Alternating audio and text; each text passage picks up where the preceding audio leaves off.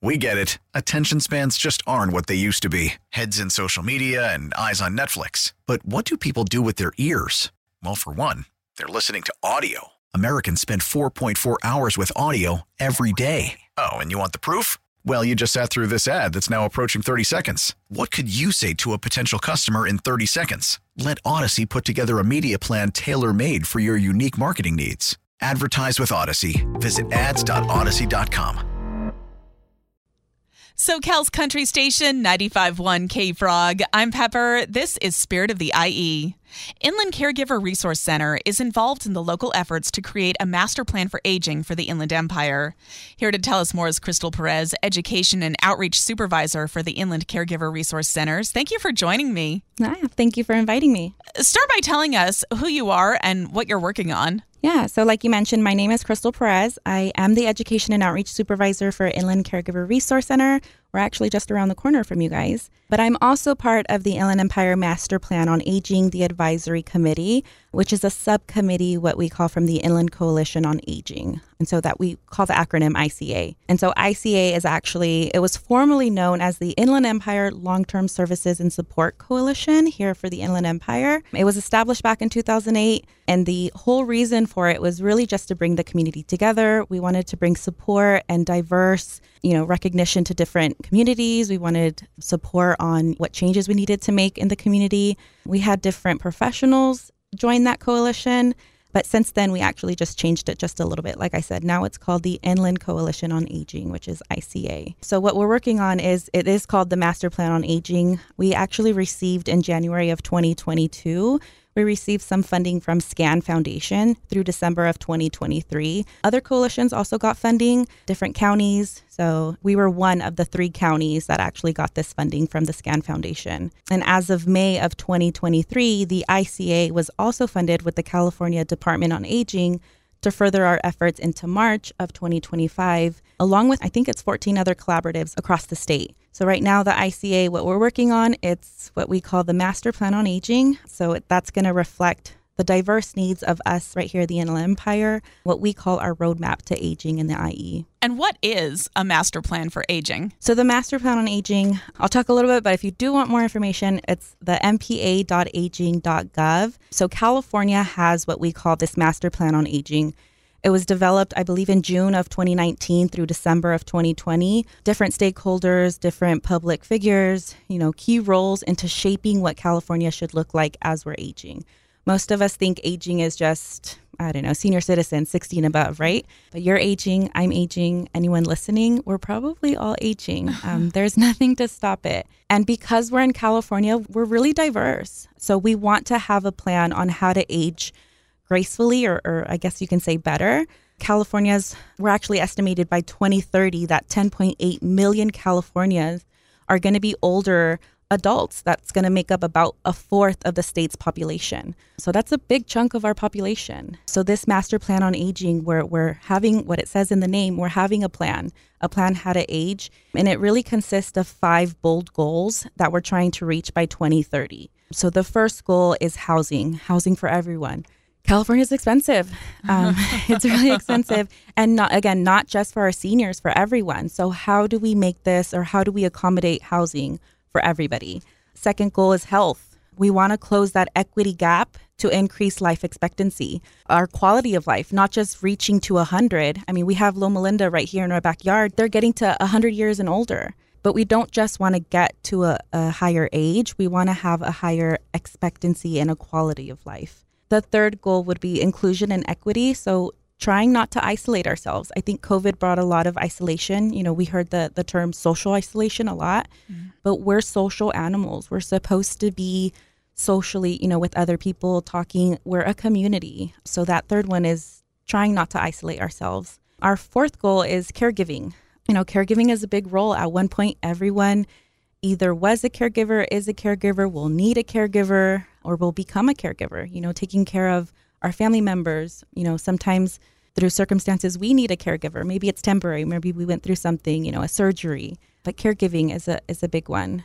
And then the fifth one, the last one, is affording aging, affording again living in California. We want to close that equity gap and increase our elder economic sufficiency. And again, that goes back with our second goal, which is the quality of life. How do we we're not just living paycheck to paycheck. We want to close that gap and afford aging, afford getting older. And again, that's for everyone, not just for anyone just over 60. Aging is definitely preferable to the alternative. I know. Why is it important to have a master plan specifically for our community? If you think about it, the Inland Empire, we're huge, right? So by 2060, there's going to be a 682% increase in the population that's 65 and above. So that includes my mom, that includes my dad, my grandma. I'm pretty sure it includes someone who is close to you, close to me, close to our community, again, close to anyone listening. And that's the highest in any other region with the state of California. So the Inland Empire encompasses the largest geographic area in any other community. So San Bernardino, I mean, to get from one area to the county to the other end, I don't know, you're looking at like what, three, four hours of drive time. Riverside also, it's huge. So when you think about it, the Inland Empire is such a huge geographic area. We have to pay attention to our community. You know, we have the high desert up in the, you know, Victorville, Barstow area. We have the low desert over in Coachella, the mountains. We have a huge rural area, which I wouldn't say it's a problem, but our rural areas sometimes are not seen as much as maybe the, the city of Riverside or the city of San Bernardino. Mm-hmm. So that makes us have to plan. We do have to plan because our community, the Inland Empire, it's very unique. It's very unique compared to OC or even LA that our plans have to be a little bit different to fit the needs of our community. So having this master plan on aging, it's important because we're, we're trying to tailor these needs to the Inland Empire. I'm speaking with Krystal Perez, Education and Outreach Supervisor for the Inland Caregiver Resource Centers. What are the main focus areas of the Inland Empire Master Plan for Aging? We have some guidance from our project consultant because we can't just do this on our own. So we really are focusing on the whole community. So we formed a local advisory committee with representations from both Riverside and San Bernardino County. If we were just to throw this plan out, I'm pretty sure we wouldn't be able to get too far, again, without representation from both. So we have Riverside County, San Bernardino County, but we also have other agencies, like Alzheimer's Association or transportation and healthcare agencies, even housing agencies that are helping us. So, with this Inland Empire Master Plan on Aging, the, the committee, we're actually reviewing a Master Plan on Aging playbook that was developed by the state, which helps us guide California's five goals. So, California has its own five goals, and then we're just taking that as like the playbook and kind of accommodating it to fit Inland Empire's Plan on Aging. So, we're the local Plan on Aging not the whole state of California. But through that review, reviewing what California's five goals are, we identified even our own five goals just for the Inland Empire. So that consists of housing, transportation, Alzheimer's and other related dementias, mental health and social support in one category, and then the last category is caregiving. And so, with those five goals or five focuses for our local master plan on aging, we've been conducting listening sessions. We have community members identifying different gaps that we're missing. We're asking for recommendations on how to improve aging in the Inland Empire. And so, after we collect this information, we have focus groups. Just recently, we had a, a whole conference, you know. So, after collecting this information, our job here with the advisory committee, we meet we actually meet very often mm-hmm. and we discuss the priorities that we covered in those needs assessments.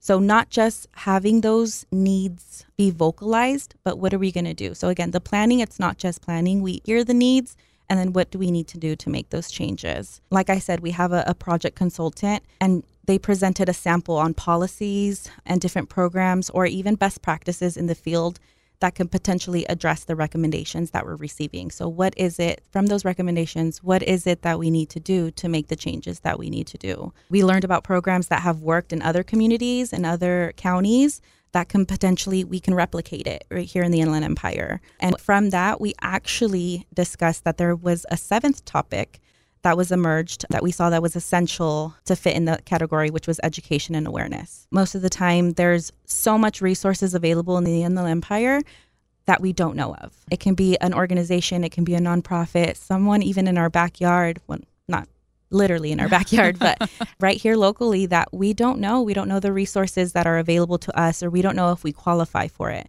So having that that other topic of education and awareness was important for us. Again, all recommendations right now are being compiled and they're available for anyone to review if they do want to go ahead and check that out. The coalition has a website which is IC Aging, so I C A G I N G dot org. Who's behind the plan? Oh gosh. We call it the IEMPA, the Inland Empire Master Plan on Aging. Right now, currently, there's 15 members. So it, it was important for us to have representation, again, from both counties, Riverside and San Bernardino. And we wanted individuals of different organizations that service different communities to come together for this plan. So we have communities servicing older adults, we have communities servicing just caregivers, and even people with disabilities. So, like I said, there's 15. I have the whole list of 15, but I really don't think that you guys mm-hmm. want me to name all 15 of them. We're from Inland Caregiver Resource Center, so this is just one of us. We have IEHP, we have Susan DeMarois, the director of California Department on Aging. We also have Assembly member Eloise Gomez Reyes that's participating. Oh gosh, yeah. So we have a, a, total of 15, of 15 of us. And again, the importance of it in this aspect is just representation from both counties and then different communities. We don't want to be heavy on just caregiving or heavy just on transportation, right? We want to focus on all the goals that we're trying to assess. So we have those 15 advisory members that are part of the plan. What's the process to develop it? The reason that we started it actually was because we got funded by SCAN. So the SCAN Foundation and the California Department on Aging gave us some funding. And so there's really about six plans or six steps in our process. The first one is building awareness, and that's why I'm here today. I don't think a lot of people know that there is this master plan on aging in California, even here locally in, in the Inland Empire. So, building awareness. Just recently, we actually had at the IEHP in Rancho Cucamonga, we had a launch event that was discussing the findings that we're coming together with.